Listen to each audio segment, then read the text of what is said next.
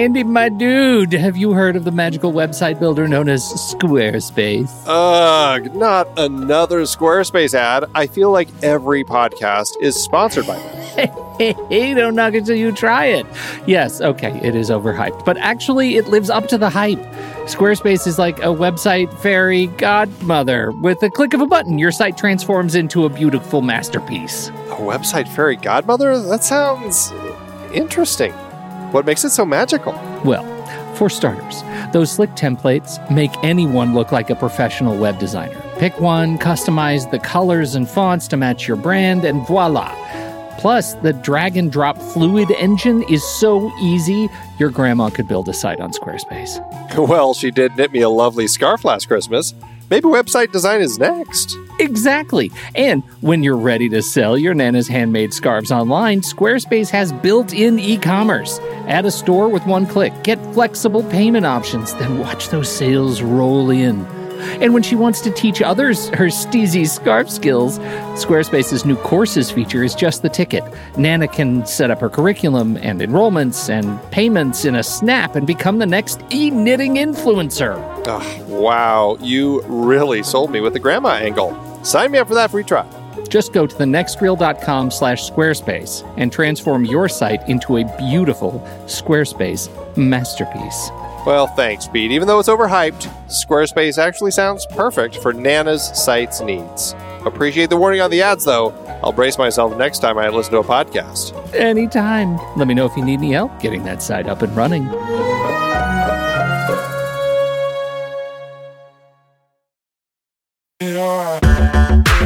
Andy, can you believe we've almost hit 700 episodes of The Next Reel? I know, it's crazy. And with all the other episodes in our family of podcasts, we are well over 1,200 episodes of movie conversation. It's really pretty amazing that we've gotten to have these in depth movie chats every week for over a decade now. And we couldn't have done it without our loyal community of film fans. Their support over the years has meant so much. For sure. That reminds me, we should give the merch store a shout out. Buying shirts from thenextreel.com slash merch is a great way listeners can continue to support the show. Plus, they get to sport our great designs. Absolutely. I think sometimes folks forget we have a variety of shirts, mugs, phone cases, and more available. In fact, a great place to start is with a shirt sporting the Next Reels logo. We also have that classic Fast Times Spicoli Surf School tee, or the weirdly popular Rusty's European Tour shirt. The one from National Lampoon's European Vacation. Why is that so popular? Search me, but we have sold a ridiculous number of those. I guess there are a lot of Rusties taking trips to Europe? We're always adding new designs based on movies we've covered, like our brand new design for a streetcar named Desire, featuring a streetcar named Desire. So if you want to rep your love of TNR and films, head to thenextreel.com slash merch. Every purchase helps us continue to have these weekly in-depth conversations. So visit thenextreel.com slash merch today. And as always, thanks for listening and being a part of the Next Reel community. We've got lots more great movie chats coming your way. Oh, the trailer's playing? Yeah, can you hear it? Oh, uh, no, Jack, get out of the car. No! Uh, I'm Russian. I enjoy cirrhosis. Oh! Hey, here's a motorcycle we just met. I bet that won't show up later in the film. Oh, God, don't.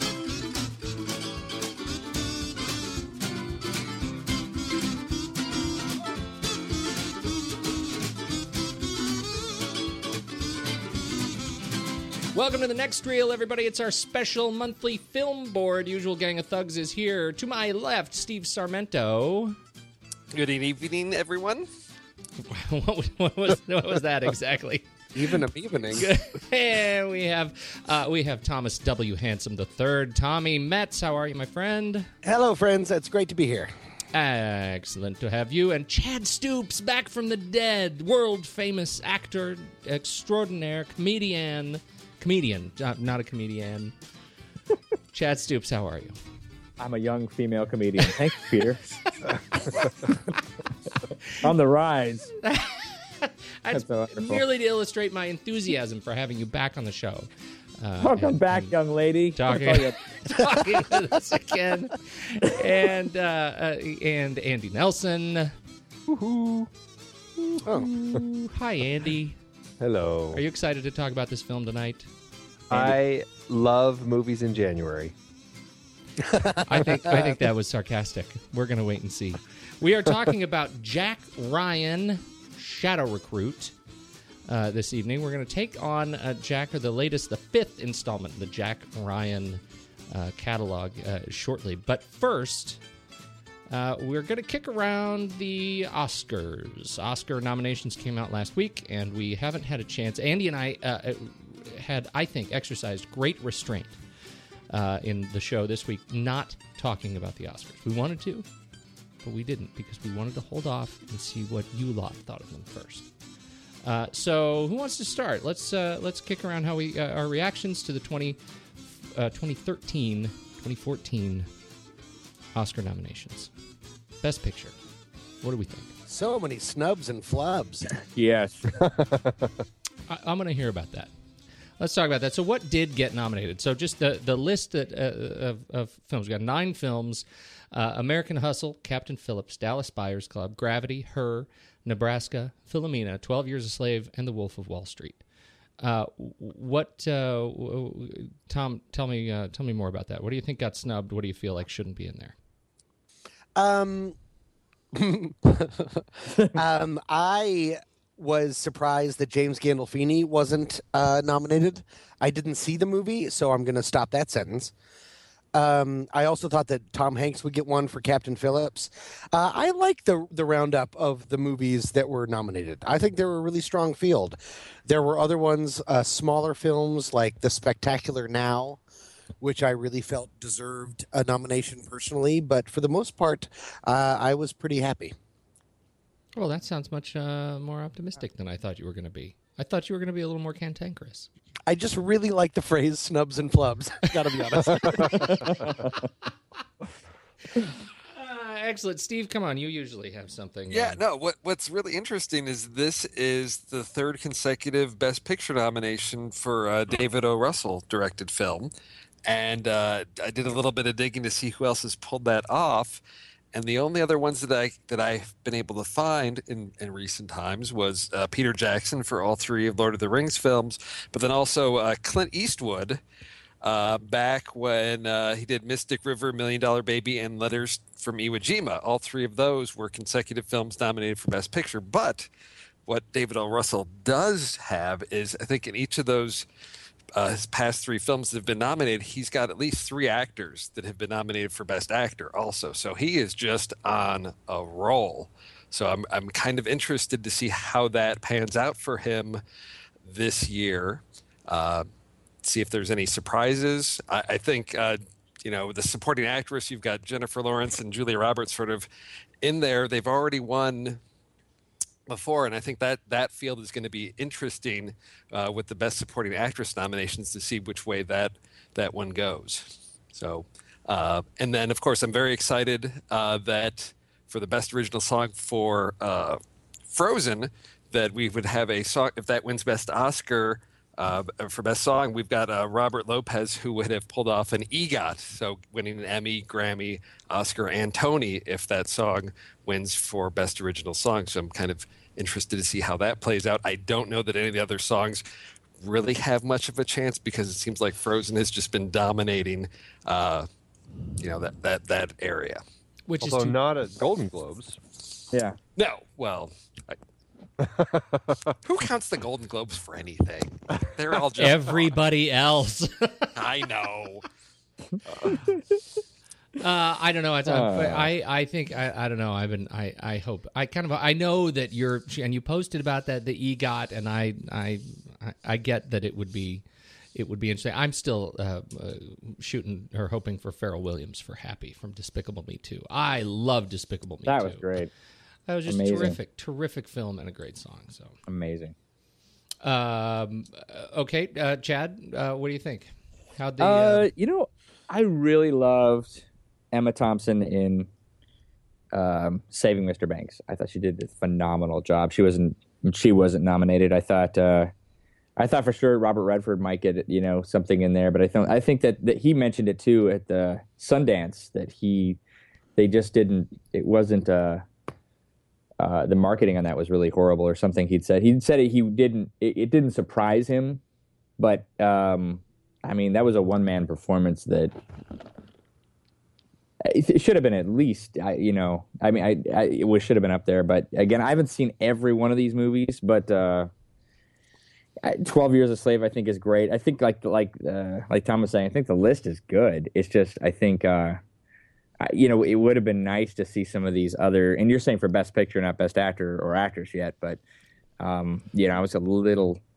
I was, I guess, uh, you know, seeing, and also, I think it's really tough for me watching Jennifer, uh, Jennifer Lawrence, watching her in these these movies where she's just, I think she's just slightly too young to be playing these characters. She does a great job, but they're just, it's just there's a there's an age difference there that it, that I think you know it doesn't it doesn't quite fit her. Although she does do an excellent job in it, I just feel like when I've watched her, I just feel like she's wearing an oversized jacket. Watching her play these, watching her play these roles that shouldn't. She's not old enough to play that role yet. You know, it's not that she's you know with the years that she would need for us to believe that she is that person exactly. You know, like well, okay, you're you're old enough to play. You know, you're. I wonder though. roles, I wonder but- how much of that is because she's been in this, you know, these teen blockbusters. Yeah. You know, I mean, uh, we're, I I was sort of thinking that too, but now I'm, uh, you know, with Catching Fire, I'm sort of thinking, wow, she's seems too old for this role to me. that She is- role, yeah. She is 16 years younger than Amy Adams and Christian Bale. Yeah, Oh wow. sixteen. Yeah. 16 years. Yeah. Uh, but A lot from of an, years. from an actor's perspective, you uh, you think this uh, that Redford should have gotten a, a nomination? I think he should, he should have gotten a nod. You know, he should have gotten in there. He's You think so? You're saying he hasn't had enough? yeah, he hasn't had enough. What's like Tom Hanks? Has he had enough? I don't know. It's always up there. He does a great job. I mean, he does he does solid work all the time. I think after a while, it's just hard to. You're probably just wanting to have another person in there because it's just not fair because he's just so good. But um, like Emma Thompson, I mean, I think she did. I don't know if did you guys see? Did you guys did you guys see Saving Mr. Banks? Did you guys? I guys haven't like that seen movie? that one yet. Yes. Yeah, that was. I a- thought it was- I absolutely agree that that was a that was a slight, uh, in my view.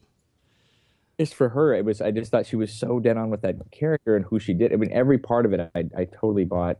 I thought she did a wonderful job. I just, and a guy, James Gandolfini. I haven't seen that either, but I mean, from what I've heard, that was an exceptionally amazing movie, and his performance, since you know, and maybe it's one of those things where he died, and so we should all give him an award because he was a great actor, you know. Anyway, but um, Honestly, that's why I thought he would get the nomination, whether I'd seen the movie or not. The Oscars are so much of an apologist kind of award ceremony sometimes. Like we, you know, we don't give Scorsese the award for Goodfellas, so we have to give it to him for The Departed, stuff like that. I just always assumed that we would give him a nomination for that kind of reason. Uh, as far as a, a snub, I would think that best director for ooh, don't have the proper noun. J.C. Chandor, S- going on along, uh, all is lost. Um, the director of that, because as I understand it, the screenplay is about thirty-five to forty pages long, Yeah, I'd heard it Because was even less than that. even less than that. So that's it. Kind of seems like, by definition, that is direction like how strong that directing is uh, i would think that he he would maybe uh, owe something you know would be owed something more than maybe although i'm a big fan of alexander payne his director nomination for nebraska i i thought there were other people that were maybe better suited Yeah, and you know, I want to talk about Nebraska too. Andy and I had a conversation about that one. I, you know, I think on this topic of all is lost, I, I it, it's almost to me a bigger snub that it was only nominated for sound editing, which sound is uh, particularly in that film in a film where I mean that's it's enormously important.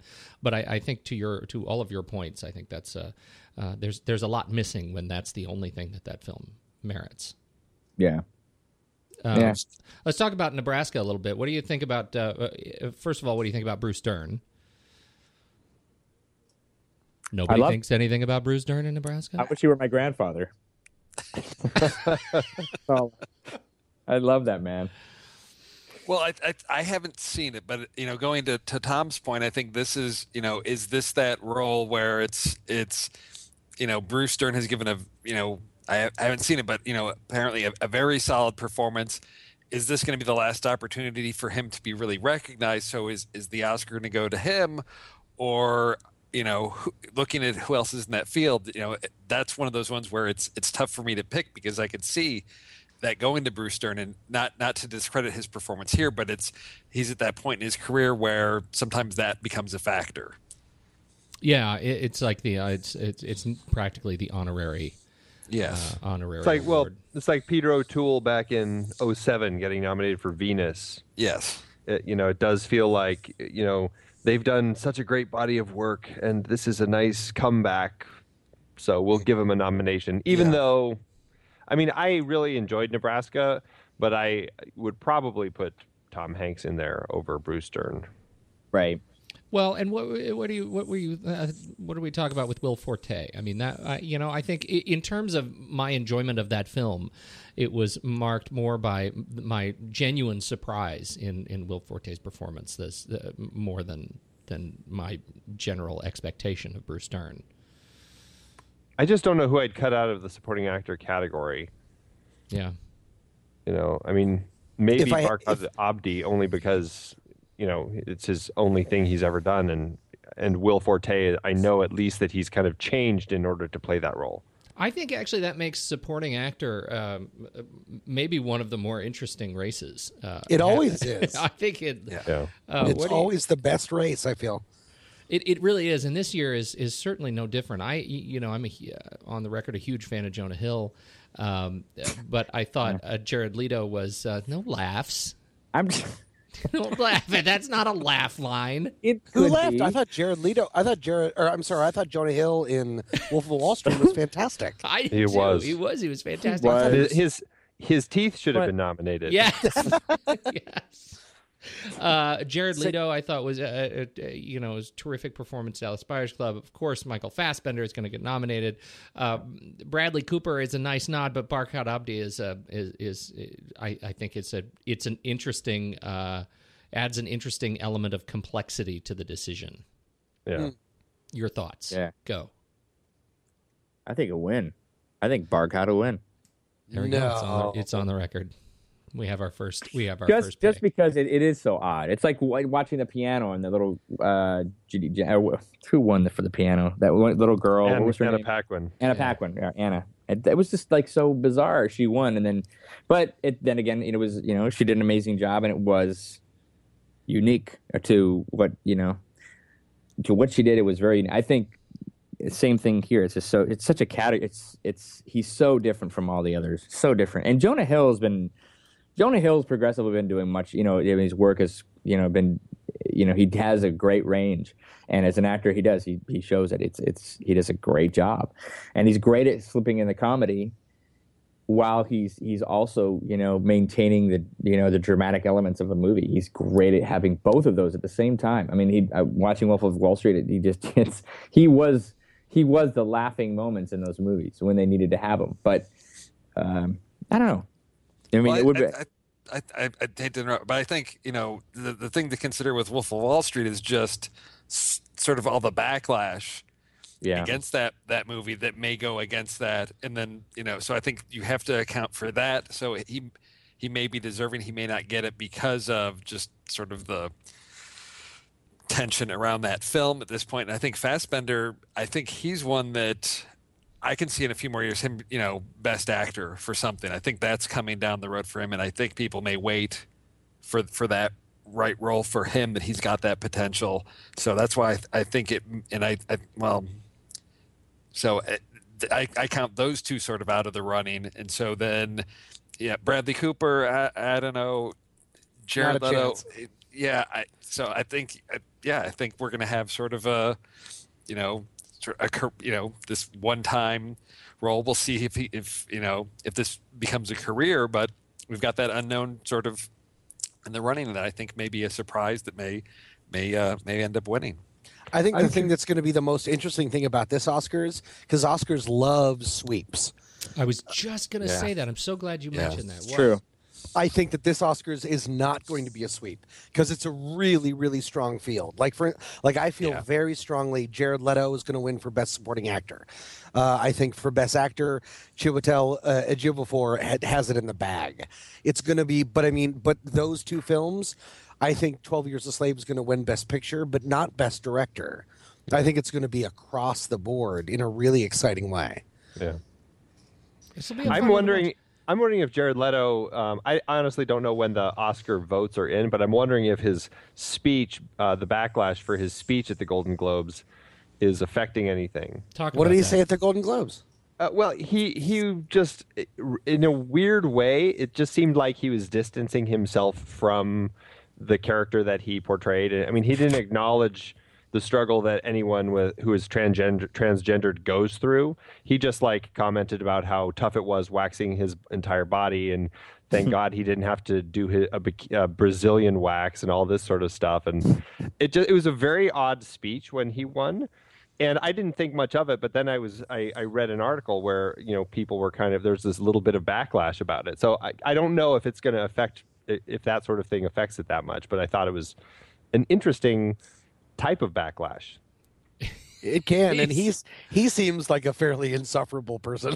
He says. He he, yes, says. does. uh, uh, he says. Uh, I did not ever use any prosthetics in this film.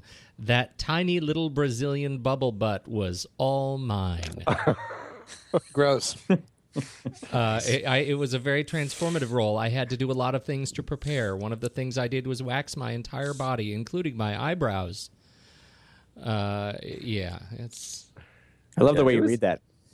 probably pro- probably could have been uh, a, a, a That, little that can bit be a, pitched. that can be a new like fireside poetry reading uh, YouTube YouTube trend. Great Oscar speeches. It's so funny. Read by ev- everyday people. that would be funny. Oh, that would be funny. Someone ought to start that. And then the the other race that I'm sort of interested in, and because we've we've talked about Gravity, mm-hmm. and you know just that just that you know the way that film is put together and how the the role the camera work plays in that, and I, it's one of these ones because it is so so cutting edge. You know, is is that seen as more you know visual effects than cinematography? And then you've also got Roger Deakins in the mix, who's been nominated like nearly a dozen times and has never won. Uh, I don't know that Prisoners is the film that that is that film that's going to get him that. yeah, but I- is I- it good enough for people to forget, or or, you know, to just to Yeah. honor him with it? Right, and that so I'm kind of curious to see where where the votes go with Gravity in terms of cinematography. It's going to go if it's going to go more technical, if it's going to get categorized that way, or if it's actually going to be, you know, understood that it was you know the work of the cinematographer and the director that actually you know. My Which- my well, that was bet great is Point. I, my bet's it's going to go technical. I, I don't think Yeah. this is. If it went cinematography, it would be transformative, and I don't think. Uh, I don't think the industry is there yet. It's the same. It, it would be like saying Andy Serkis gets a gets an Oscar for Right. um, you know for Apes or Gollum. Yeah, Well, but but but in, a, in another like just you know looking at Gravity, that the the the direction of that was an actor in itself. I mean, he truly it was it was unique in that way. You're right. If they notice it and if they actually grasp that as part of that uh, part of it, because it was such a secluded. It was kind of. I mean. It was an outer space uh, version of Castaway in a weird way. It's just like you know, you got one person that does the whole work, but in another way, it's it's your cap, your you know, the way that they made everyone feel, and that was, you know, nothing short of the performances. But I'm saying that, you know, directing that, the the way that the direction was in that, there was not a moment where you weren't, you know, it, you could have easily been well bored of outer space, you know, because when you're watching the preview, you're like, okay, this is really exciting. How more can it go? But gosh, you know, that was and that was a, that's a huge directorial feat that they did. And you're right. If they don't notice it, that that'll be like, oh, it's totally technical. Well, and I'm not saying that we're not going to notice it. I just am saying they're not ready for it. You know what I'm saying? I mean, that's, As an as is- well as that as a as a uh, uh, uh, as a cinematography award. You know, and I think if there's going to be a sweep, likely Gravity could do it. You know, sound editing, sound mixing, visual effects. Um, uh, you know, all of those were you know in that in those fields were particularly transformative. Uh, but um, Well, don't forget that Life of Pi, which also is, Yeah. I, I think we talked about this. I yeah, mean, we did. very much visual effects, um, won cinematography last year. Well, that's a that's Yeah. a great point. That's Very a good great point. I think Gravity's going to get it. You think so? I think. you it was- think? Yep. I think it would be great. I mean, don't get me wrong. I, I I'm rooting for it to get cinematography, but I I'm not I'm not sold. I'm not. You've not you? convinced me. would sell you, man. what do you mean? Uh, let's talk about uh, best uh, adapted screenplay. Uh, we've got Before Midnight uh, uh, going up against Captain Phillips uh, by Billy Ray, Philomena by Steve Coogan and Jeff Pope, 12 Years a, a Slave by John Ridley and The Wolf of Wall Street, Terrence Winter. I apologize. Why is Before Midnight an adapted screenplay? because, Because it's, it's a a, sequel. Sequel, yeah. So it's it's it's characters that were created in another work. Because that, that was the same thing that I said. I said, "What adapted? What? The? Oh yeah, that it's a means it's adapted just because Yeah. anytime anytime a sequel is made, it's an adapted. Yes, because Yeah. it's not wholly original material. The characters are existed prior to that screenplay or something like that. Yeah. I, I need to uh, I need to say an aside because I was going to make a joke about Garfield 2. Um, and A that, Tale of Two Kitties. A Tale of Two Ki- and then I needed to um, I, I needed to to sidetrack myself because it, did you guys get a chance to check out the Garfield Bill, 2? the Bill the Bill Murray uh, AMA on Reddit uh, last night? No. No. It was no, not yes, I it was fantastic. It was fantastic. We'll put the link in the show notes uh, uh, over on the website next reel, and you should all go check it out. It was great. He answered so. I mean, he was uh, uh, absolutely perfect. Uh, everything you want Bill Murray to be in your life, he that's the guy. he was fantastic. And he, they told they everybody wanted him to tell the story about you, you know the supposed story where he goes up to some guy in Wendy's. Do you know this story? He goes Oh. up to some guy in Wendy's and he he takes a French fry off his plate and eats it and looks at the guy and says, "No one's ever going to believe you." And then walks away. so it was like full of that kind of Bill Murray awesomeness. He was really fantastic. So, uh, we'll put the link to the show notes in that. It was great. All right, you were we were talking after uh, we get through uh, before midnight. Best adapted screenplay. What do you think? Twelve Years a Slave. Yeah, I think it's Yeah. gonna. Yeah, I think it's Twelve Years a Slave. Do you think the uh, the pressure is too much for Terrence Winter, and uh, Yes. it's Yeah, not, I- it's, yeah. uh, not Yeah, enough I- I- for uh, Billy Ray and. No. No, I think, it's going to be Twelve Years a Slave for its for the, the Yeah. perceived cultural impact alone. Are You we talking about to. what we think will win or Yeah. should win? Yeah, you're ma- you're making well. Okay, do you, are they different for you? Um, yeah, I think The Wolf of Wall Street should win. I think Twelve Years a Slave will win. Why do you think uh, Wolf of Wall Street Yeah. should win? Uh, because the way that he, um, when he, when uh, Terrence Winter started writing the script, he realized that it started to feel kind of like a Martin Scorsese Goodfellas-ish kind of casino kind of film, and with uh, Martin Scorsese's blessing, he wrote it as such. And I thought that the the amount of set pieces, the amount of everything, the amount of dialogue, everything, the screenplay is just. I would think it would. It, I've read it. It's just dizzyingly good for Wolf of Wall Street to be able to make us kind of care about these amount of people and to have such so many laughs and so many all this kind of stuff. I just thought it was amazing. Uh, Twelve Years a Slave is a very, very, very good screenplay, but it's just simpler for me. Hmm. It's kind of like how I believe that 12 Years a Slave, which again I loved very much, will win. And I think Gravity should win because hmm. one changed cinema, one was more difficult. Yeah, all right, I'll buy that. Hmm. See, Fair I enough. buy that. You made your case. You may Okay. you may pass. Uh, writing original screenplay, we have American Hustle, uh, Eric uh, Warren Singer, David O. Russell, Blue Jasmine, uh, Woody Allen, uh, Dallas Buyers Club, Craig, Bort- Craig Borten and Melisa Wallack, Her, Spike Jonze, Nebraska, Bob Nelson. Andy, you first. I don't know. I, if uh, of any category, I think this one just oddly, I, I usually really enjoy the writing. This one just kind of, I, I don't feel very excited by. It. I mean, I haven't seen her or Blue Jasmine. Um, Woody Allen is, is, you know, kind of a hot and cold with me. Uh, This one didn't look that great to me. I, I wasn't that excited. I enjoyed American Hustle. I don't think it was like, you know, the greatest script that I had uh, seen in a while. Same with Dallas Buyers Club. Same with Nebraska. So I don't know. I'm I'm oddly not that excited about this category. Yeah. You know, I think I'm most interested in her in this one, uh, if only because I love the. It's a refreshing take on a uh, a truly modern uh, romance, uh, and and I think it approaches it in a in a challenging, uh, a complex topic for a lot of people in a very challenging and, and interesting way, and um, it's it's quite beautiful. Once I see it, that's probably yeah. the one what I would say Yeah. too. I just haven't seen it yet. Yeah, from the previews, I'd say her as well. Can we go off just the previews? yeah, I- that's that's where I am, Chadd. Which I haven't think would be really it there, funny. there should be a category for best trailer. Best trailer. What we thought it would be like. Yeah, right. No, it's Uh, most misleading. I was. trailer, I think, will say I was actually a little surprised that Inside Llewyn Davis didn't get nominated for original screenplay. I mean, Yes. it really Yeah. got snubbed across the board Yeah. um, in almost every category, which surprised me. I mean, it's not my favorite Coen Brothers film, uh, like it is seems to be for a lot of people, but I was at least expecting it to get an original screenplay nomination. Yes. I mean, if they'll nominate uh, Burn After Reading, come on. Yeah.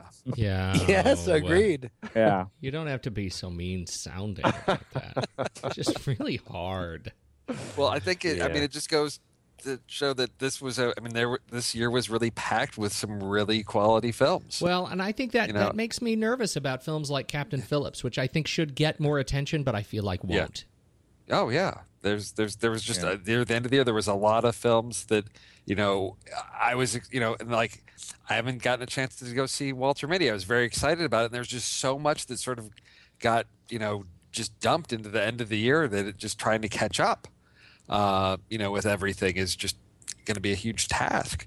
Uh, it seems like they all these films, you know, there's a very small window when just it was just loaded with a lot of these films coming out, and I, I think that's why a lot of things are, are going to be overlooked uh, that probably do deserve a lot more attention than they they're, they're getting. Yeah.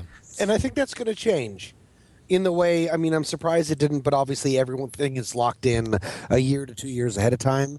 But with Argo winning, with Gravity still having as much, excuse me, uh, traction as it does, kind of like how pilot season is slowly going away for television. Yeah, I think that film's going to realize that they don't, that these kind of seasons, quote unquote, you know, don't exist anymore right. and now the best time to release a horror film is in like in April. Like nothing, nothing, you know, no one knows anything, and all the old rules don't work. And I think that'll be better, so we don't just have this huge glut of quality films waiting to get traction and then maybe going into wide release. I hope that happens. Oh yeah, well I think that that started happening. You saw summer films when you have things like Iron Man three coming out in what May or something like that, Right. where you know Yeah. the summer season started a lot. They started stretching that out a lot earlier, and now like this year we've got Captain America coming in April, so they've really sort of broadened that out because they those films do need some of that breathing space because there's just so much competition, you know, around holiday weekends, and I think hopefully we do start to see some more of that.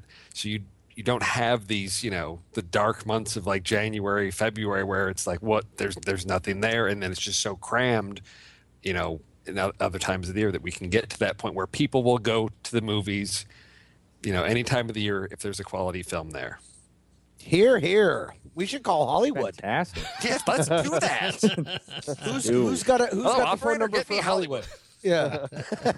the number.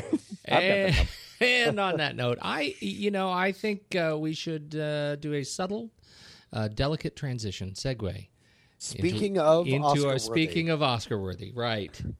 To our film of the evening, the film board takes on Jack Ryan, Shadow Recruit. This is quarterback. I have a situation. Somebody tried to kill me.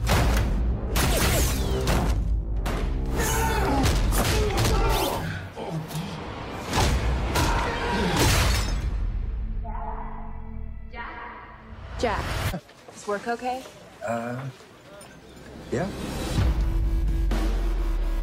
You know, you sold this as an office job. Why don't you sit down? Now talk me through your very scary scenario. Keep in mind, I don't have your PhD. Tokyo, London, the United States, it's gonna be a wipeout. We'll never see it coming. You're not just an analyst anymore. You're operational now. Victor Cherevin is unpredictable. You Americans like to think of yourselves as direct.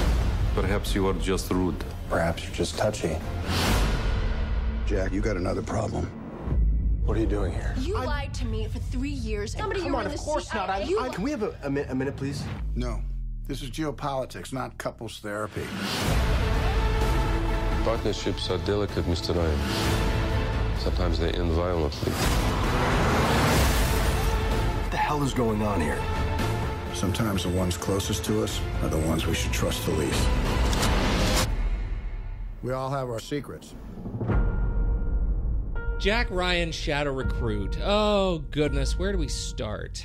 Uh, At I- the end. I- Start at the end. Start on 9/11. It, That's where we it does. start. It, it in fact Yeah. does starts. Uh, it really kicks off 9/11. The first, you know, this is, um, it's it's a reboot of uh, of the franchise. Obviously, it's a reboot of the franchise. It it it is the first uh, Jack Ryan property not to be based on a Tom Clancy book, uh, and it is obviously the first um, uh, to be played by Chris Pine.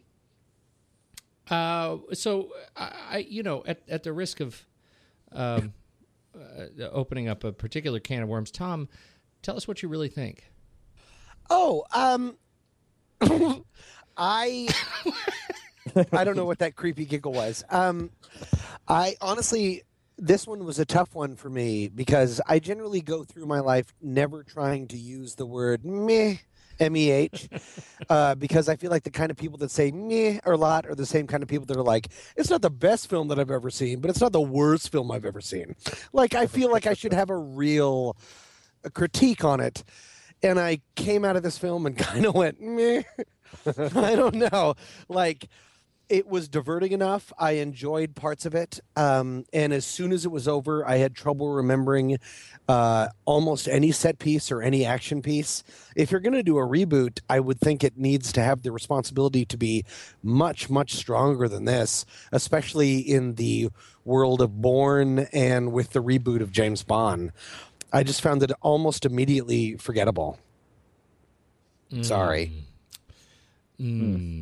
Kind of grinchy. I apologize. No, no, no. I'm I'm very excited to see where this goes. Steve, Well, it's interesting that Tom brings up James Bond because I really think that's what this felt like. Is it's it's Paramount trying to launch uh, like an American James Bond franchise because it, it it you know going back to those those set pieces. It's I think they're not memorable because they're just sort of shoehorned in there. I went back and watched um, you know Hunt for Red October, which I was just completely caught off guard by the fact that that movie was PG uh, is I'm like, okay, so there was no, you don't, you know, there's not a lot of violence, you know, swearing, any of those things that it's going to get it to PG 13 or R. It was just a really straightforward, you know, dialogue and character driven, you know, suspenseful film. And I thought that that's what launched this whole piece. Then, you know, Harrison Ford came on board, took it in an action direction. And now it's just, it's become, you know, trying to be something else. I'm like, get back to the roots of what this character is really about and give us that, you know, something different. Because as I sat down to watch this, I the questions I wanted to answer have answered were, you know, is this bringing anything new to the genre? What what what makes why is this film even necessary? And those, you know, that's what I was waiting to see. And well, we'll we'll find out what my thoughts were Is as our discussion develops. why teed up with why is this film even necessary? Chadd, where can you take it from there? You guys are missing the point. That's why. it's not an action movie. It's a date movie. Okay, it's about. It's the whole movie is not about Jack Ryan. It's about Jack Ryan and his girlfriend. That's what this movie was about. On the Fiance. side, yeah, fiance, fiance. Get it straight. so sorry because we don't really.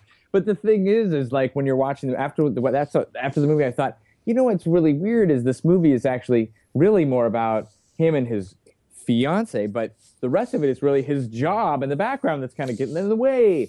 And then you know, the, if you see it like that, you're like, wow, this is a really exciting date movie. That's what you got to see because it's not. It's, it's if you see it the other way around, which I was at first watching it. I was like, gosh, it's this is not really an action movie. I don't buy. And like when you said a James Bond movie, it's kind of interesting because he's not I don't see that being a James Bond. movie. I don't see him even trying to make it a James Bond movie. He's not. He's not even a character. I don't. I don't see him as somebody I'd want to even see again, as Jack Ryan. Like I wouldn't want to watch again and see Jack Ryan. I mean, I see all these characters, but I don't see like one character, Jack Ryan, being the being the hero of that film at all. Um, it just seemed like a bunch of uh, people getting together uh, to do some stunts, and then there was a date movie along with it. So I didn't. I like that. I didn't really see it like that, but I think that's that's why it really didn't. Yeah, you're right. It, I mean, I think I think it it it it, um, it lacked a lot. I wanted it to be more. I think it was it was very basic in a, in a lot of sense. You know, in very you know there wasn't a lot. It was almost like the very this was the very first action movie ever made. I could see that being exciting. this was the first action movie. wow, it was an all glass like. This is really exciting by comparison to a very low standard. Jake Ryan, first recruit. Andy, uh, Andy, where do you stand? I mean, uh, yeah, I, I'm. I think I think you just kind of in the said same, meh. Meh. It, it- well, okay. I came out of this, and uh, I think I was right along there with Tommy, feeling okay. It entertained me for the time I was there. Um, the, uh, but but it also felt very bland. It felt very much just kind of uh, just this milk toast you know standard issue action film that just has to come out every few months or so. Uh, you know, it's funny. I, I I was reading or listening to an interview with Kenneth Branagh, who was talking about how he really wanted to make this this tightly driven, character led thriller. And I, I feel like they kind of missed the boat on on all those counts. I, I just don't feel like it it was that tight. I, I don't think that it's it's uh, really th- enough time spent with characters to make them interesting to me. And uh, I I didn't find it overly thrilling, except for one particular uh, action sequence uh, that I did enjoy. But for the most part, it just all felt like stuff I had seen before, and it was nothing surprising. And uh, weirdly enough, watching the trailer for this, I felt like there was going to be a big twist, and I, I- n- that twist never came. It just kind of all played out exactly as I guess I I expected, and I was like, oh, okay, it, that's what they did with it. All right then, and went on my merry way. So, you know, it was blandly entertaining for the time I was there, but uh, certainly immediately forgettable. You know, I I think uh, I agree. Uh, I think on, on all points. I mean, I, I I think fundamentally they they broke Jack Ryan a little bit for me. I mean, Jack Ryan is a. It, it's like you know, it's like using a word uh, to explain something when you don't actually know the definition of the word. Do you know what I'm saying? Like they Jack Ryan ha- means something, right? He has a long legacy in in uh, these Clancy books. The movies uh, thus far have generally treated him with that that uh, with with some sort of respect, and then they broke him here. I mean, uh, I I'm with Steve. I went back and I watched. Uh, I, I didn't get all the way through uh, the Hunt for Red October, but I was uh, also deeply surprised at how quickly I was taken into that movie. You know, it came out in 1990. It was a John McTiernan film. I mean, it was. Um, it it was immediately engrossing and deeply entertaining, and much of that was because of the way uh, Alec Baldwin played this character who was deeply out of touch with his own body and his physical prowess you know i mean he was a guy who was literally thrust into action he was the it was the great fish out of water kind of story you know? It, it was not um, john mcclane you know what i mean? It it was not this this character who is already uh, you know experienced and physically um, you know capable thrust into this otherwise action sequence. And and that's what made it so interesting. You're putting this guy in a really strange place uh, and, and I think they did that so well I think Harrison Ford really carried the torch quite well and I, I uh, on in in his uh, tenure as um, uh, you know, as uh, Jack Ryan. Uh, I, ben Affleck, I found sort of, uh, you know, I didn't, it wasn't one of my favorite movies, but I think he even sort of captured that sort of physical clumsiness in in the story. And here we have Chris Pine, who is a, a physically capable actor and they they play him as really physically capable and strong and the way he drives that motorcycle like a like i mean he's, he's a stunt driver uh, on this motorcycle that chase is just it, it takes me right out of the movie and out of the character i found i, I really found that they treated the, the character of jack ryan i really wanted to to believe in this uh, in in this Jack Ryan. I wanted him to be the kind of reboot king that that everybody says he is. Um, and, and, I didn't get it. I, you know, I do think there's a reason for this movie, and I liked the, um, I, I like that they took on um, uh, financial terror in the way that they did. Um, I don't like that they did it in such a way that was so full of, of cliches that um, they they that there actually was a you have to sneak into the building and copy files onto yeah. a USB thumb drive. Like I, I, had a real problem with that. Uh, I didn't find any of those sort of action sequences as taut as I think they could have been. No. Um, I, I, and you know what the I mean, yeah, they got the bomb to go off in the water. Yeah. You know, what are you going to do? Well, and, and Pete, I think you're hitting right on the nose what the what the problems with this film are because it, as you said, you know, with with Hunt for Red October, you've got you know sort of the fish out of water, and they they I was excited because they they even started with that where it's like okay, he's been in combat, he's injured, it's taken him months to to get to walk again, and I thought okay, we've got this damaged guy who's now going to be at a desk job and he's this analyst. I thought, okay, they're they're going back to the core. They're being consistent with who this Jack Ryan character is.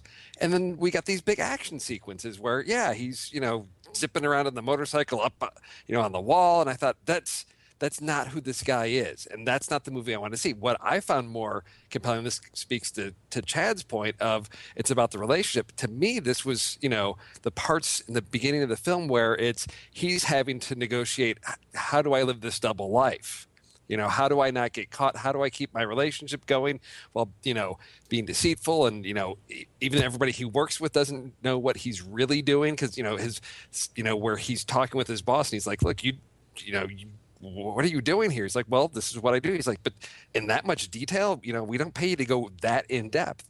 And it's, he's trying to, you know, balance that. And that I found an interesting aspect of the character. And at that point, I was thinking, oh, okay, you know, David Koepp did some writing on this. I'm like, okay, we're almost approaching this like a superhero origin story. Like, this guy's got to figure out how he's going to balance these two lives and, and how he's going to be the guy that fights for truth, justice, in the American way, but still has to be this ordinary guy. I'm, I'm, I'm excited. I'm ready to go. And then, yeah, we just, here's your typical, yeah, sneak in, you know, get through security, USB, big chasing. I mean, when they've got his, uh, you know, the, both the, I think all the action chase scenes at the end of the film, I just thought, well, I've, you know, as Andy said, I've seen this before. It didn't do anything new. It didn't add anything, and the stakes weren't. I I wasn't in suspense. I wasn't, you know, I paid for my whole seat, Pete, and I was using all of it. I wasn't on the edge. I love you, Steve Sarmento. I was fully reclined, saying, "Yeah, yeah, yeah." This has been, yeah. Oh, so I, I loved the uh, first half of this film, and then it fell apart. It reminded me almost of like our discussion last summer of the Wolverine of interesting character that we're setting up, and then it just became a cliche. That was not bolstered half. by uh, by. Uh, really, I mean, there there there isn't one sequence that stands out to me as a brilliant visual set piece. Yes. Uh, you, you, know, it was it, it just it, it, it, was it wasn't novel in in really uh, apart from what they I think they tried to do, and I I think this this may get to uh, some of the challenge of uh, of the story. You know, trying to go for this financial terror uh, bit may may have been a bridge too far when our expectations are, you know, at the end there ba- there there should be a missile launched. If this is going to be a Russia America story, which again need we, uh, uh, you know, need we all board the good ship Trite? Uh, I, I, am sort of done with that. Um, but if, if they're going to go on this this financial terror uh, bender, um, you know, did they face a challenge in which they could not successfully raise the stakes high enough? That was it. I think you nailed it. They they couldn't. They couldn't complete what they thought that they were going to do with it because the stakes weren't high enough the stakes. I mean, and that's I think where you're watching, you know, things that I mean, they they it's like when you you're dealing a hand, you're not going to show everybody what your hand is right away. But I mean, like the the things that they had going for them is like, okay, we're going to try to you know we're going to try to manipulate um, Kenneth Branagh's character. What, what was his name in the movie? It was uh, whatever his name was. Russian McRussiany. Russian or McRussiany in the movie. You know, he's you know we're gonna try to we're kind of gonna manipulate him. We're gonna use my wife. Oh, that's cool. Okay, so his wife is on in on it, and it's just they kept ex, you know they kept exposing their hand too quick, and you're like, oh, well that's it, that's it, that's all. And it really was. And so you're sitting there with, oh, this is it. And so you're sitting there with Jack Ryan in the building, in the office made of only glass. it's like glass office, and you it's like, how did he even hide from the girl? I, there's no place for him to hide anywhere. And then for him to escape didn't make any sense. And you're watching going- him.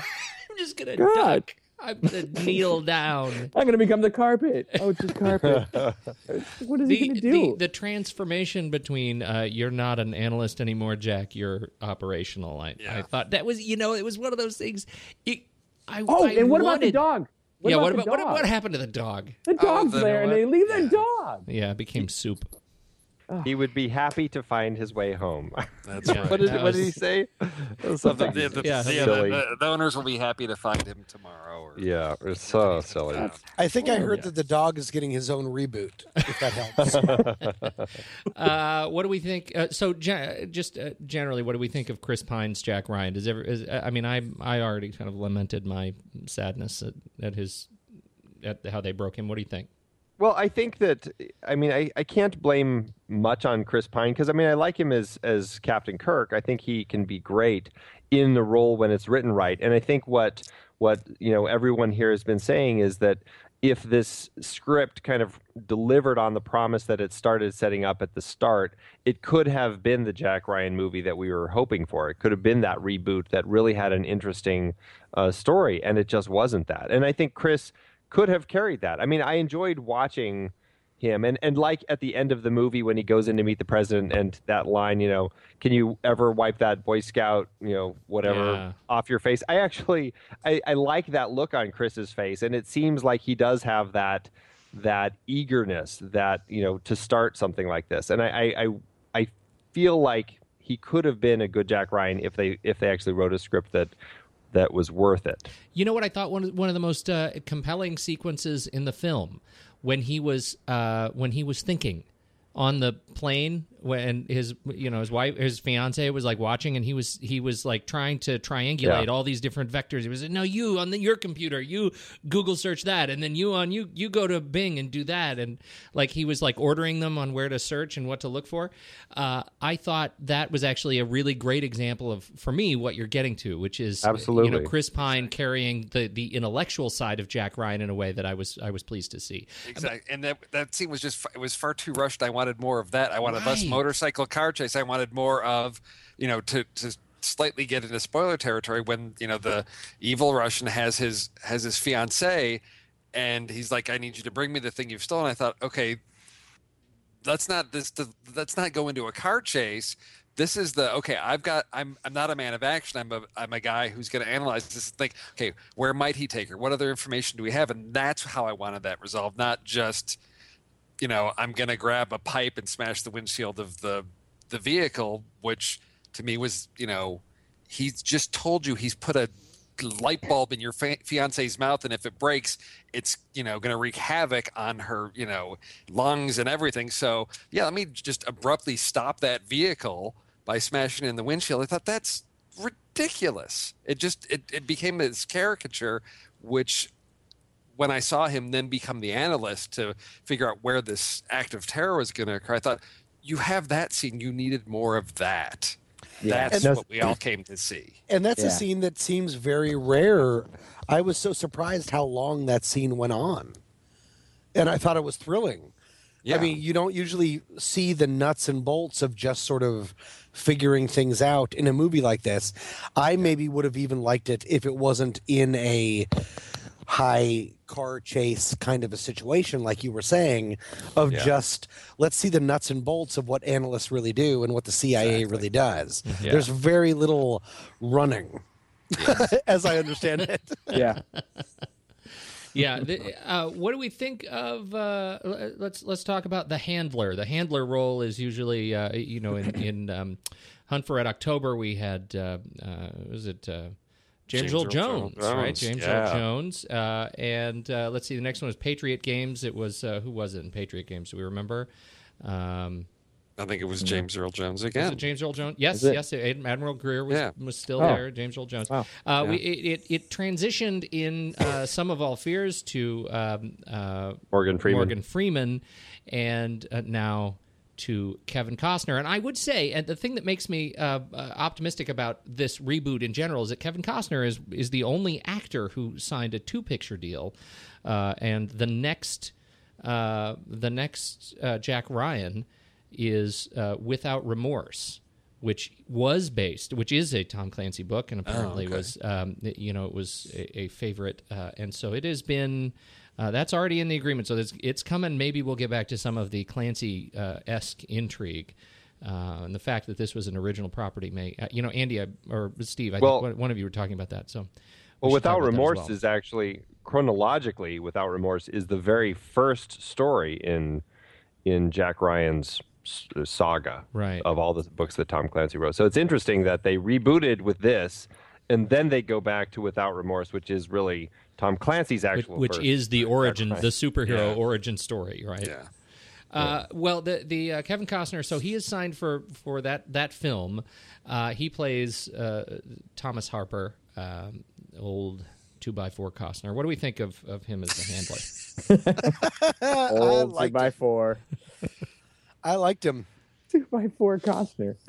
I really did. I thought he was. I thought he brought brought kind of a neat, without overdoing it, kind of a broken down, not broken down, just A, a, a weariness. Whether oh weariness. Yeah. That's a much Yeah, better way to say it. Yes. Exactly. Yeah. I mean, Thank you, Steve. we have that sh- when we've got the escape from the the building, and he's watching him and sort of cueing him in of where to go, but that he's also uh, an expert marksman. So there's- there's this sense of, you know, here's here's the the the experienced agent who's you know now, you know, and he's he's yeah he's weary, he's worn out, but he still has you know that history. He's got skills, but he's just not that man of action anymore. I thought it wasn't you know anything that that blew me away, but I thought it it, it serviced the film well. Uh, I didn't have any problems with with his performance. I think Kevin Costner played Kevin Costner very well in this, and and I had no issues with with his performance. Yeah. Yeah, I, li- I thought he was a great handler I'm gonna I'm gonna surprise all and y'all. and dog thief. Yeah, right. I And- you know what I think I like uh, I think I'm liking old Kevin Costner much better than young young Kevin Costner. Mm, I, sure. I found myself like I, I absolutely agree with you, and I think it it was. Uh, it it was his sequences that I found myself looking forward to. Uh, I liked the the way he sort of was toying with Jack in the in the beginning during that sort of recruitment phase. Uh, I liked his his patriotism in spite of the uh, the the weariness that I think he pulled off pretty well. He was still, you know, I I, I still had some flashes of two by four, but overall, I I really enjoyed. Uh, you know what I enjoyed? I think the most was what they did with his character. That they gave him a a much more of a physical presence in in the action sequences uh, Yeah. that we haven't seen from the handler role, uh, Oh, you know, in yeah. past. You know, Yeah. they, giving him a gun and putting him kind of literally uh, over uh, Jack Ryan in these cases, rather than just sort of figuratively and intellectually Overwatch. over. Right. I, I found that um, that really compelling. I liked that kind of partnership that we see, and I, I liked the bit where they says, you know, you're you're you're per- the guy is going to be on a bench uh, in the square. That's where you need to go, and it turns out it was Kevin Costner. That that direct interaction I thought was a nice touch. Yeah. Um, so I, I liked it. How about uh, Keira Knightley as uh, Cathy Muller, Mueller, the fiance? She was kind of goofy. Her teeth are crazy. She was goofy. they are. I kept thinking of that too. I was like, someone needs some braces or a retainer. Uh, you know, it's all those years out on the seas with the pirates just messed with her teeth. So. yeah, I don't. She just she she didn't quite fit. There was something about it that just. I mean, I I I like what they did with the character, but her performance. There were just times where it just felt, to quote Tom, meh.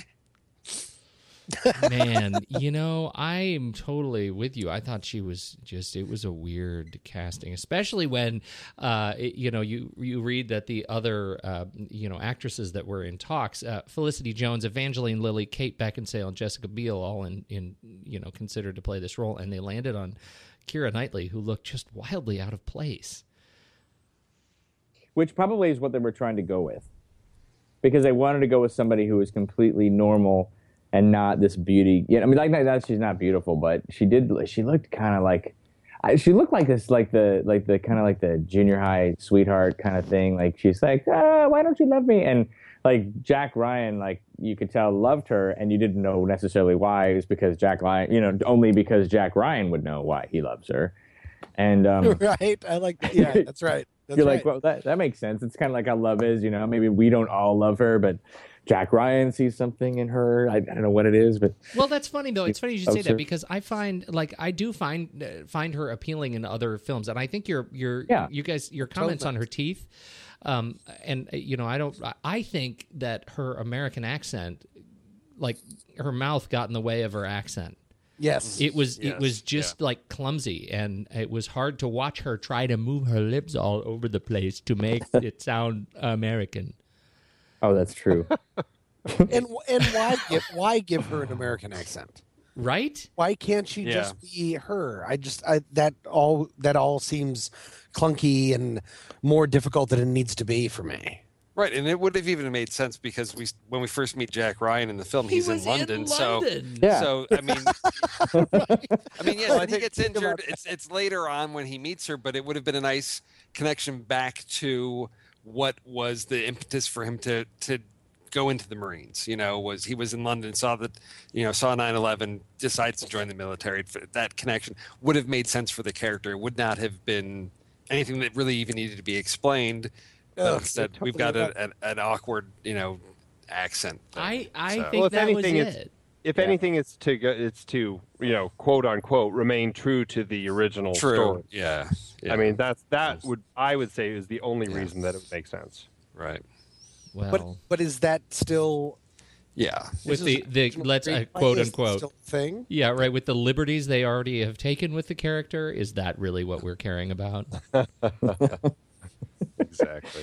Exactly. uh how about kenneth branagh playing the double role of director and Viktor Cherevin Well, I, I do want to say this is when we first meet a villain, we know he's an evil genius if they're listening to opera. He's not just a brute. he's got culture because he's listening to opera. And so he- now and he's we got know. Yeah. A portrait of the Waterloo up on his wall too. Yes. So he's not an It- no, no, insane, it's just it's not just a killer. portrait of the He's got- waterloo it's a giant portrait of the waterloo the size of the building yes. don't miss this audience we want you to note this uh how'd he do What was he being injected with? No, Yeah. They were, they were drawing blood, I think, for or it was something. No, to- it- because it they bring up his uh, cirrhosis What's going on with his his li- he yeah was being cirrhosis. with cirrhosis. yeah. But he but he put that into himself. Yeah. After he kicked Oh, it- the ass was out of that guy. What do you Yeah. what do you put into yourself when you have cirrhosis? I'll bet it was that. Probably Yeah, exactly. liver juice. Cirrhosis Liver juice. It was liver juice. Yes. liver extract from somebody else. Uh, You guys really are I mean is that all? We oh, have no No, co- no, no I- substantive comments no, I about thought this? he, I, I thought he was great, and I thought Yeah. he was super super Russian and super old school Bond, super Russian. super Russian, super old school Bond villain Russian. But also, I felt Yeah, that, exactly. that the film went like came to life whenever he was on screen. I just love it. I mean, these kind of films for me are they're built on the on the the bad guys, especially when you have someone who the film even says you're just a boy scout as a hero Right. then yeah, then the most magnetic person is the person with the most and the least to gain. And in this, it's Kenneth Branagh, and I thought he was lo- I thought he was a lot of fun. Yeah. Kenneth Branagh's, I mean, he's so ca- classically trained. It's hard not to see when he is trying to, because he, he is a performer in his own right. Just an amazing, if you've ever seen any of his, you know, Shakespeare movies, he does, he's the best. But I, think it's hard for, it's not hard, but I think he tends to, and he does, he, he's probably, in ca- contrast to every other character in that movie, he's he's done more research, way more research than everyone else, and so it's he's got way more depth, and it almost offsets the the movie with everybody else because they just are trying to you know they're just trying to get through their lines, and Kenneth Branagh's got like you know. He's Russian accent, and you know everything about him is Russian. You know, just like you know his eyes, and he's searing, and he's deep, and no one else is on that level. And it's just it's it's unfortunate, really. I need to uh, I need to add something really quickly. Okay. Uh, Andy's uh, computer just died, and so he was kicked off the call. And Oh, because okay. he's not on the call listening, I want to make sure we make some comments about how dumb his computer is. Okay. Is a dumb computer. Oh my God, Andy's computer is so dumb. no one comes after me and says, "How dumb is it? How dumb is dumb it? is it? Well, now I wish I would have thought of a punchline. right, Steve, you were saying? Uh, I was saying uh, the you know going back to you know Kenneth Branagh, it was there was that sort of cat and mouse with between you know him and, and Jack Ryan and those moments of when he shows up for the audit and it's like okay you know he sent a man to kill you. He knows he sent a man to kill you but yet here you are. And there's just that that sort of you know they each know and they're playing each other. And it was scenes like that where I thought, yes, this is the movie. It's that intellectual, you know, play of, you know, even during dinner, you know, there's just this go. That was the dynamic I wanted, but then it would, you know, But then now- it was now- weird. Then it's a car chase, and again, I'm like, no, you don't chase the evil vil- Russian villain. He's this brilliant mastermind, and so we've got to. It's outwitting each other and out strategizing each other, and there was that potential there, and it it it failed. It failed. They gave, You know, they but it- that was a, then it got weird. Like the dinner was all weird. Like you can tell that they're like, well, we need to have the stereo. We need to we we have to do this thing where he is occupied, and so you know, but we don't want it to be stereotypically occupied. We're gonna have this. We're gonna have uh, Jack Ryan freak out uh, in a very strange way and get uncharacteristically drunk. And that's like wearing your like your Yeah. head through your left armhole of your shirt. Yeah. Like it just does not. It just is not right. And uh, and I feel like that just it, it takes those action sequences. It, it's a setup for an action sequence that goes sideways. Uh, if you're going to play the stereotypes, just play the stereotypes really, really well. Uh, it- you know, and, and in this case, they they, uh, they they you know they they tried for something that just uh, again to me it's I file this under how the how they broke Jack Ryan, but um, I never, for that whole sequence, I just never believed, and I apologize because this might, it sounds like this might have been brought up, so please stop me if it has. But one of my big problems with that entire sequence, while I did find it kind of thrilling during the time, I never believed for a second that the CIA would be okay with involving his non CIA ish and all wife. Fiance, yeah. who, who only just found out hours before that she was Right. even uh, Right. even knew a guy who was in the CIA. right. and and also I never believed that he would be the one to go in, especially because when he did infiltrate himself as we're in spoiler territory, right? Of course. Oh yeah. oh yeah. Um, when he did go in as Russian McRussian, they had so many people in on the inside. Yeah. It kind of seemed like the job could have been done by a lot of different people. That the machinations of the screenplay of making it okay, yes, we have to involve your wife and or fiance, I'm sorry, and yes, you have to be the one to go into the building, even though you have no field experience, whatever. I just that always kept sort of bothering me. I just Well- didn't buy it. Yeah. Well, it- fortunately for him, the you know the the system he had to hack into was just you know slightly better than Andy's computer, so it was just you know easy for him to just you know bang away on the keyboard really really fast. And I thought how convenient that he's on his laptop that you know is in English, but it's going to interface with the Russian system, so all the commands are in English, and that he could just no Right. problem hack into the the Russian piece. And I, you know, the, yeah, the, the security guy, the, you know, with the face recognition, I'm like, he's not. How is he going to get past that? Oh, well, they've got one of the security guards. I'm Oh. like, well, then the security guard. Why isn't he just? Why like, doesn't he go on the system elevator? or go in there? And yeah, Yeah. there was a lot of things. So Let's, The let's one me be person clear. that's okay to be able to be in the building is He the has- guy on the inside. exactly right. Right. He has a uniform for crying out loud. Yeah. Oh dear. Uh, oh, uh, Andy. but it just yeah like i said at the end it it got off the rails but i think you know you know Branagh's performance you know he, he does what he does well. And you know Chadd you mentioned you know shakespeare uh, and that was something i was thinking about as watching this in terms of when he's directing films as well you know i, I put all his shakespeare films over off to the side and say okay looking at his non-shakespearean films You know, you've got you've got thor which you know this Yeah. one it's you know yeah i i put it slightly below thor. Thor was enjoyable i still had a lot of problems with thor uh probably not as many as this uh i haven't seen that many out although i going back to 1991 dead again is a film that i absolutely love but i Oh. am not eager to watch again because i fear that it is that it has not aged well You should but- fear that. You should fear that. but it it's one that I you know just really loved. You know, when that came out, and I, I didn't see his Frankenstein. That was something I was not interested in in seeing as well. So, I Yeah. I, I felt like with Thor and with this, he's he's shown the potential. I think the flaws mostly come from the script, and maybe not so much his his directing. I think he was able to to piece this together well with the material that he had. Well, Steve, cast. you you sent uh, an email earlier about the, you know, how this script came to be. You know, we've already alluded to the fact that this was not based on a on a Clancy book, and I contend that that's a that is a fundamental flaw in the film that they they missed one of the great brains of this kind yeah. of complex intrigue Yeah. by creating an original property. Do you want to share a little bit about what you dug up?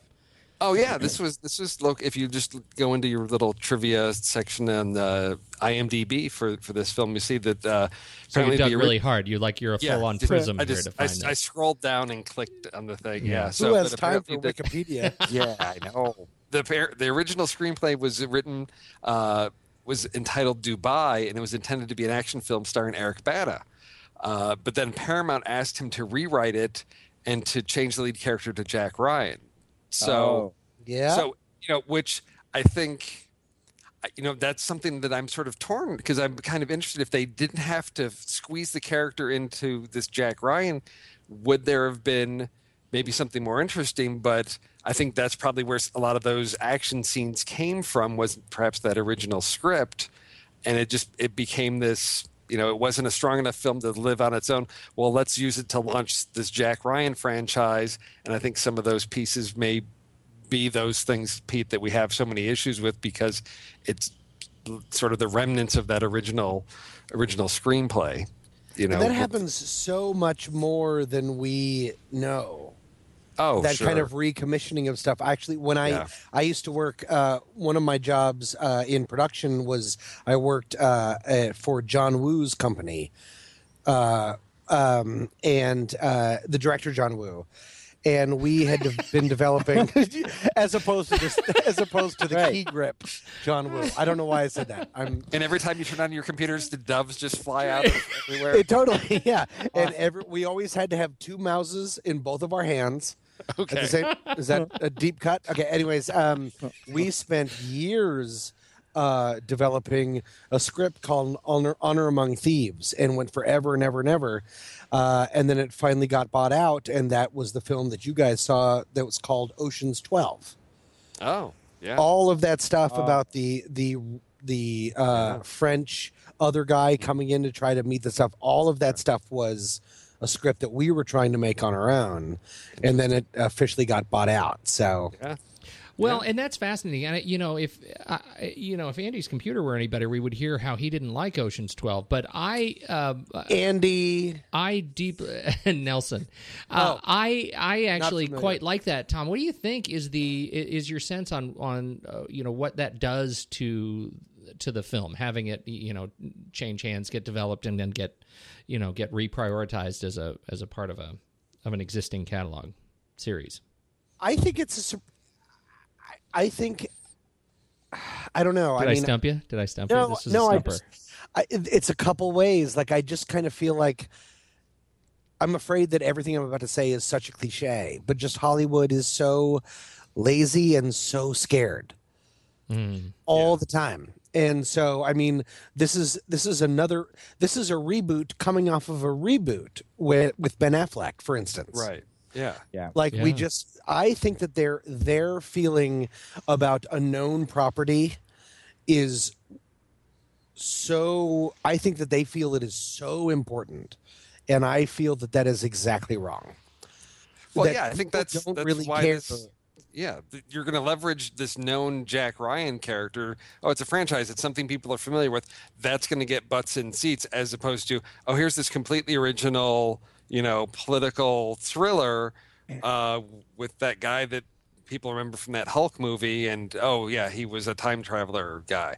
Uh, so, no, I mean, nothing that I, you know, nothing against Eric Bana. Is he is he going to be that draw? Maybe maybe not and then it's not a known entity as far as the story that's a big risk. So hey let's let's make it a jack ryan thing. We know people we've got a built-in audience. And i think unfortunately with a lot of these properties it it, it eases up you know, people are going to be familiar with the characters. Okay we don't have to do all that work. And it can lead to some some laziness that just i think weakens the story. I'd, I'd rather see Yeah. something wholly original Original. That was exactly what I was going to say. I mean, who's to say if uh, Eric Bana was not would would or would not be able Right. to pull off a, an original property like that? But the the saddest part is that it was an original property, and it may Yeah. have been able to stand on its own without the nonsense that. Uh, you know that they had to do to shoehorn Jack Ryan, the the character, into here. Um, uh, let's see. I am. Uh, we've as as you know, we have lost Andy from the call. Everybody crossed themselves. Pretty Um, Andy Andy. Nelson, Not and uh, we're going. uh, so I I have the uh, I the really uh, the the great thrill of being able to run Flickchart this evening. Uh, so I, this is a teaser. I'm pretty excited about this. Woo, woo, woo. Uh, but I Flick job. I was. Yeah, is it time? I did not quite yet, not quite yet. I want you to hang tight. We're going to do final points, and I only want to do final points. Uh, that we're just do a quick roundtable. Andy is sending me his uh, his final points via text, so they will be they will include uh, potentially emoticons. So uh, let's do. Uh, do we have anything else we want to talk about before we wrap up? Any other big points? I am I'm a huge fan of Kenneth Branagh and I'm glad that he made a run for the big time. Um, and he's doing things like Thor in this. I hope that he I would always wish that he could be more of a JJ Abrams ish kind of a thing of like when he directs something, holy cow, that's worth Yeah. something tuning into. Well, he does it with his Shakespeare, though, and that's the thing is he can really He does did. that just uh, you know, and will knock your socks off with it and do it so well. And this, it's it's always with Thor and with this, it's always just eh. It's And I- not breaking any new yeah. ground. It's it's competent, but it's not wow. I just yeah, and I want to see him break out and do bring that same amount of skill to you know this action genre that he's starting to branch out into to to pull that off and just just wow us and it's it's not there it seems like he's always just painting in the lines you know can't can't can't move outside that So Yeah. hopefully he's just getting his legs under him. And then he can really bring something interesting. Like some Right. I think the last two uh, Mission Impossible movies, I might be alone in this, but I think I thought they were Oh. both phenomenal. oh Amazing. amazing, Brad Yes. Bird, Brad Bird, and uh, J.J. Abrams, and it, Yes. that seemed like someone of like at the top of their game, ready to go into a genre that is much maligned or is usually meh, and then transcend it. And I think he has the ability to do that, and I'm waiting for that. I agree. Ah! No! it's, it's like a it's like a ghost. Yeah. Has Andy been behind me the whole time? The whole time. Andy, uh, I'm so glad you're back. We're just doing uh, uh, we're just doing our final thoughts, and I I haven't said anything about yours that you texted me, and so you can do them yourself. Oh, thank you. Since I, I You to- missed you missed like 20 minutes. So Yeah. What can I say? we, What I will tell you, we have not talked about either of the things that you talked about. You you sent me. Okay, well, first of all, in the first action sequence, was it just me, or did like half the employees in that building of of uh, Kenneth Branagh seem to be like moles working for Kevin Costner? Oh yeah, I take it back. We I- did talk about that. oh, you did talk about that. Okay, yeah. okay. No, you're you because just you, to bring it up again. Yeah, you're right. That was good. But why did they need Jack to go in? And and they- we did the uh, they already had some. Yeah, there's Yeah, no people in reason for him to go in. I mean, the guy working the freaking eye scanner thing, the face Right, yeah. recognition. yep. Okay, and second, which I think is the more Sec- important point. Was it was it just me, or was that Mikhail Baryshnikov playing It like the- was Mikhail Baryshnikov. I thought that Wow. was so exciting. He's not credited, so it, yeah. it kind of threw me. But I was like, ah, that did. I was expecting him to like do a little dance move, a little White Knights White act. Knights, White Where, Knights. where what Knights. part? What part are we he talking played about? the the He was the the Kremlin guy. yeah the the guy who you know had Kenneth Branagh shot at the end Yeah. Spoil- Oh, whoa! In the van in the jeep. The guy who That Yeah. was him. That Set- was him. yeah yeah. That was the guy that when you were watching the movie, you were like, that guy kind of looks crazy like Mikhail Baryshnikov. that's, how, that's how I felt. I was They, like, like they, were, they looked like they were they were going through a drive-through though when they did it. we'll have two burgers and blam. do that. Big crunch and- well, at first I was like, why is that? I just first time we saw that character I go, Michael Douglas is in this film. Oh wait, no, that's not because he just at a glance. At it. I'm like, he's familiar, and I couldn't place it. I'm like, there we go. Okay, thank you for Yeah, putting it my was- mind at ease. Uh, weird things. I don't know. I, Do you guys think that Russia is going to really just continue to hate our movies because we just they're always the bad guys in all of our movies? Well, see, we can we can make fun of the Russians in movies like this again because we're too afraid to do it with the Chinese. Right. right. Yeah. Bad Chinese people.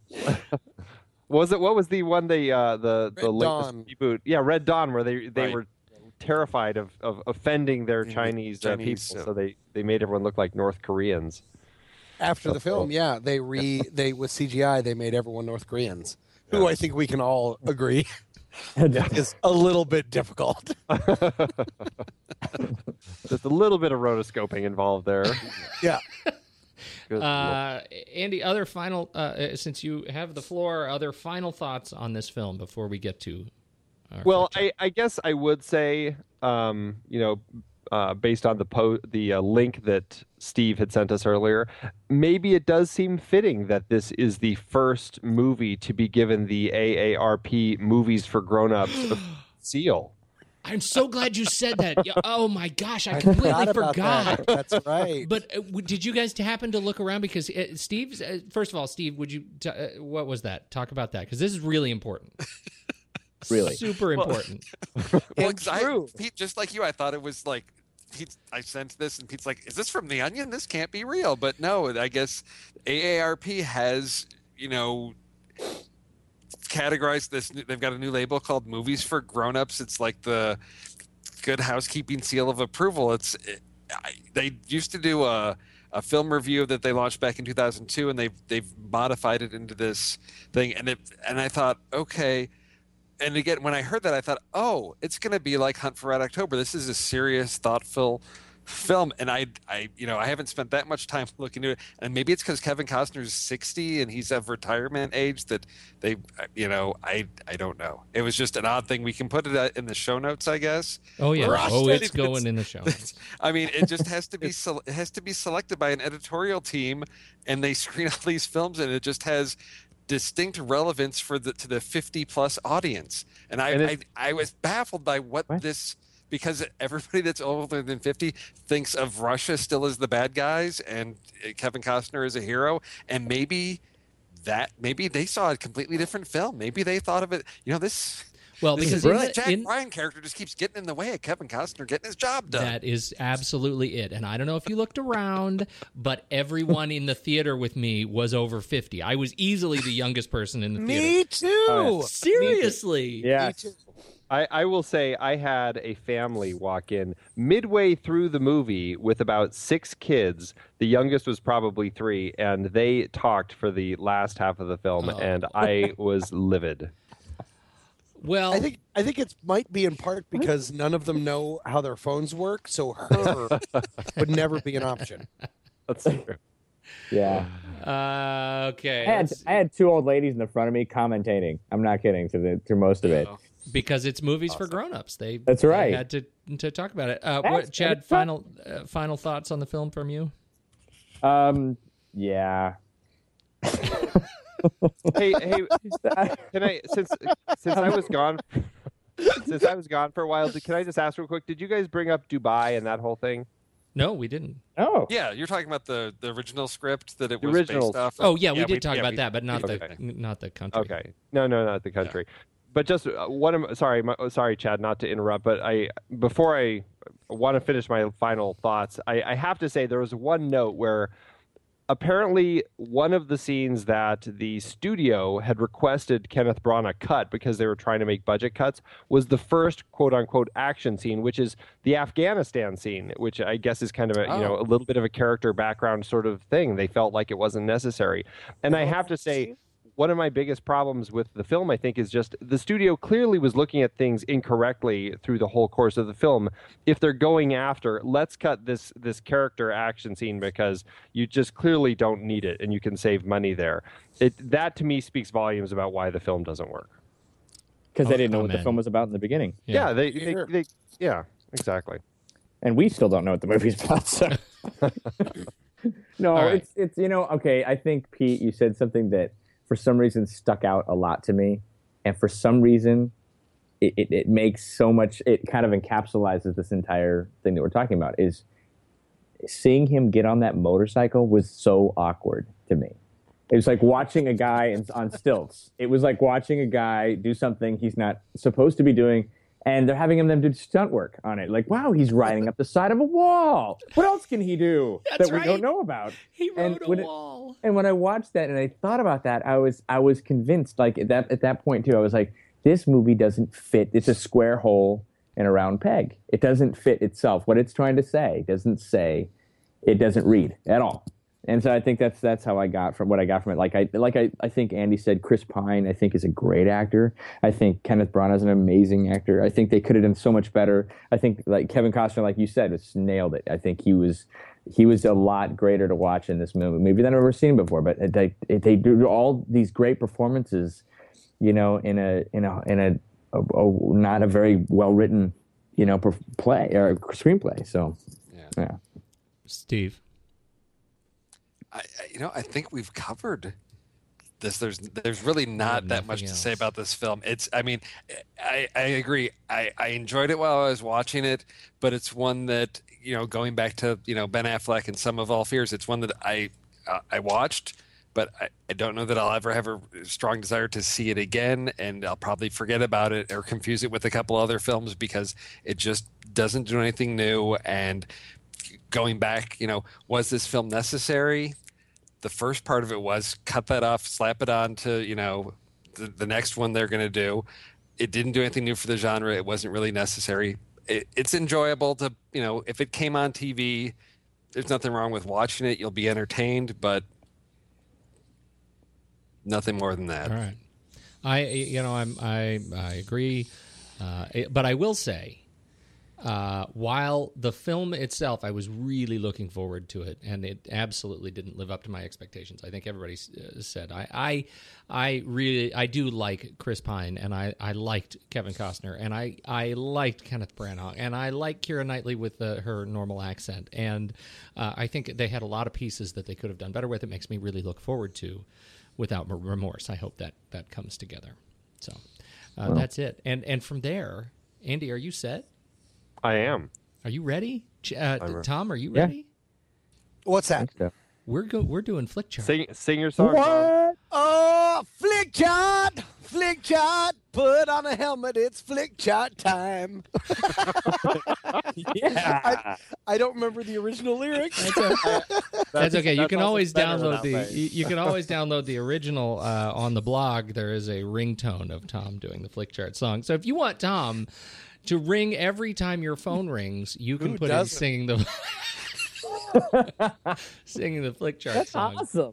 Uh, and uh, there you go. All right, here we go. Jack Ryan Shadow Recruit or Inside Man. Inside Man. I think that's pretty. Inside man. Jack Ryan Shadow Recruit or The Hobbit: An Unexpected Journey. The Hobbit.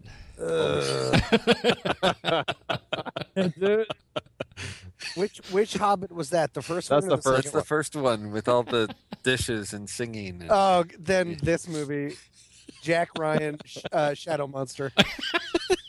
Jake. I'll, I'll Jake still do the Hobbit because uh, come on, just for the scene where he's with Gollum and he finds the ring.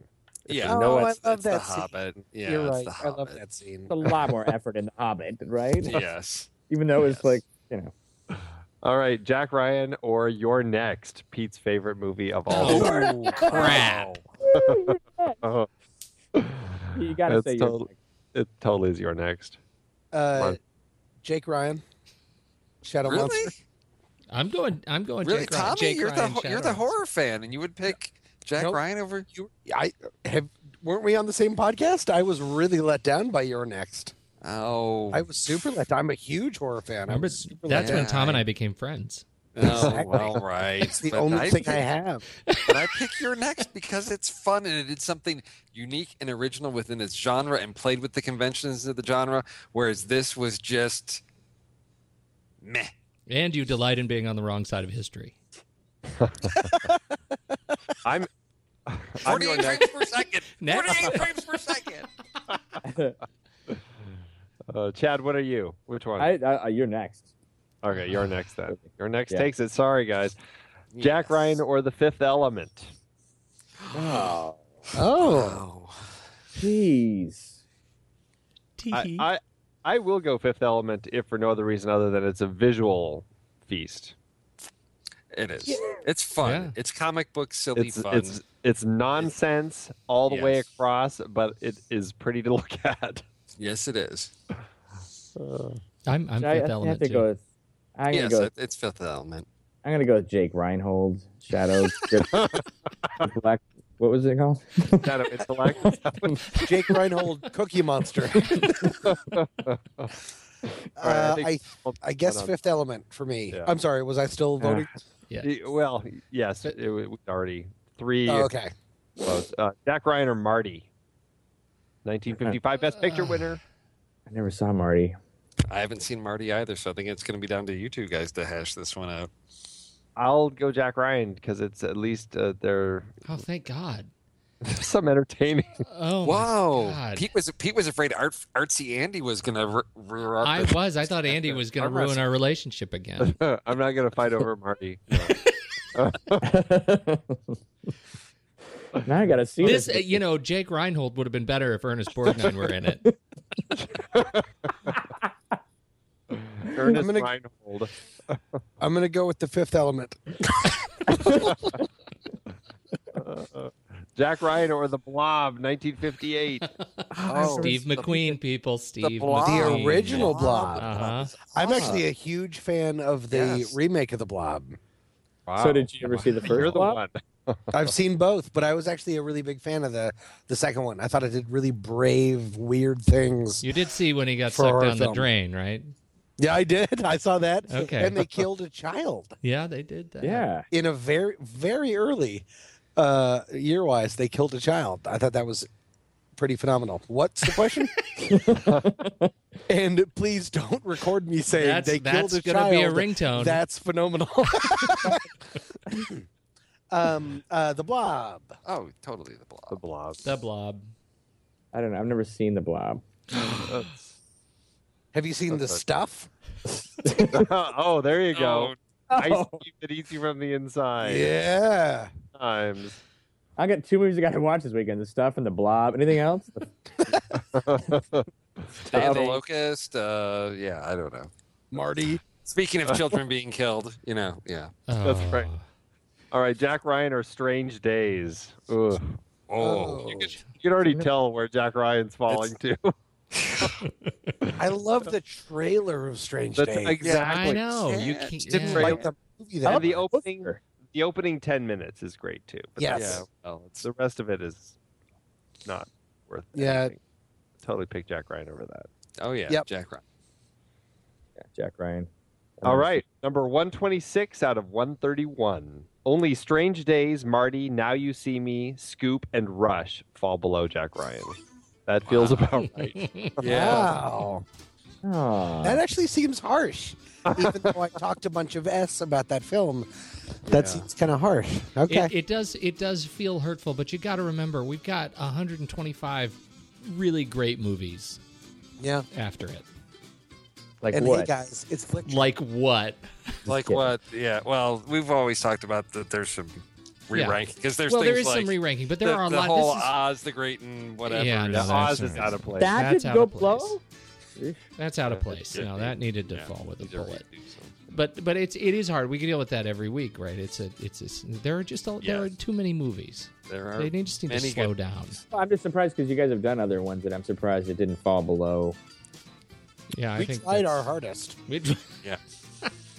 I mean, that's- Uh, It's coming up. we we uh, so that's uh, that's where we are. This is this is January. This is the Jan- this is what January doth bring, and right. uh, and so we're here's hoping that uh, uh, February uh, doth bringeth somethingeth uh, more entertaining. and uh, so hey, I think that's it. Do we have any other news to report? Are we done? This has been an epic show. I think Yeah. that is it. All right, everybody. Hey, uh, Chadd Stoops, thank you, sir. Thank you guys. Thank you for having me back. Tom Metz, Welcome thank back. you, sir. Always a pleasure. Thank you, Chadd, for coming back.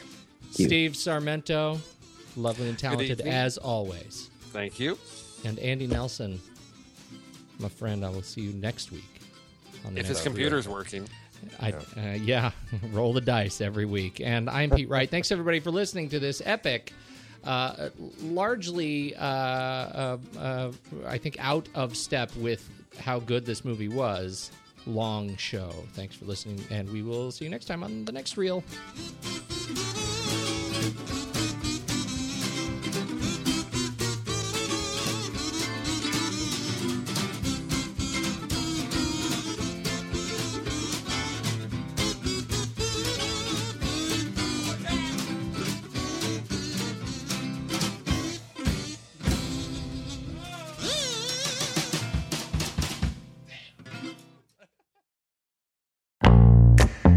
Here on the film board, we have covered quite a variety of great page to screen adaptations over the years, from superheroes like Christopher Nolan's The Dark Knight Rises, based on stories like Knightfall and The Dark Knight Returns, to horror and sci-fi like Max Brooks's World War Z and Hiroshi Sakurazaka's All You Need Is Kill, which became one of our favorites, Edge of Tomorrow, with Tom Cruise and Emily Blunt.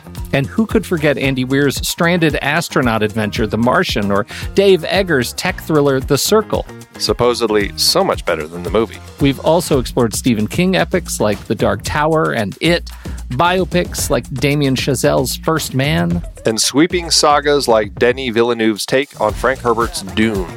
and don't forget Martin Scorsese's Killers of the Flower Moon, based on David Grann's nonfiction book about the 1920s murders of the Osage Nation. I just finished the book and it's fantastic. It's always fascinating to look at the source material, and we often do as the book lovers we are. For those of you out there who love to do the same, head to thenextreel.com slash originals to find all of our past episodes and dive deeper into these adapted stories. And it's not just stories. We've included things like the video games Uncharted and Detective Pikachu. That's right. Thenextreel.com slash originals is your one-stop shop for in-depth looks at the sources for cinematic adaptations that we have discussed. Every purchase you make supports the Film Board and the Next Reel's family of shows. So what are you waiting for? Head to thenextreel.com slash originals and get your next read today.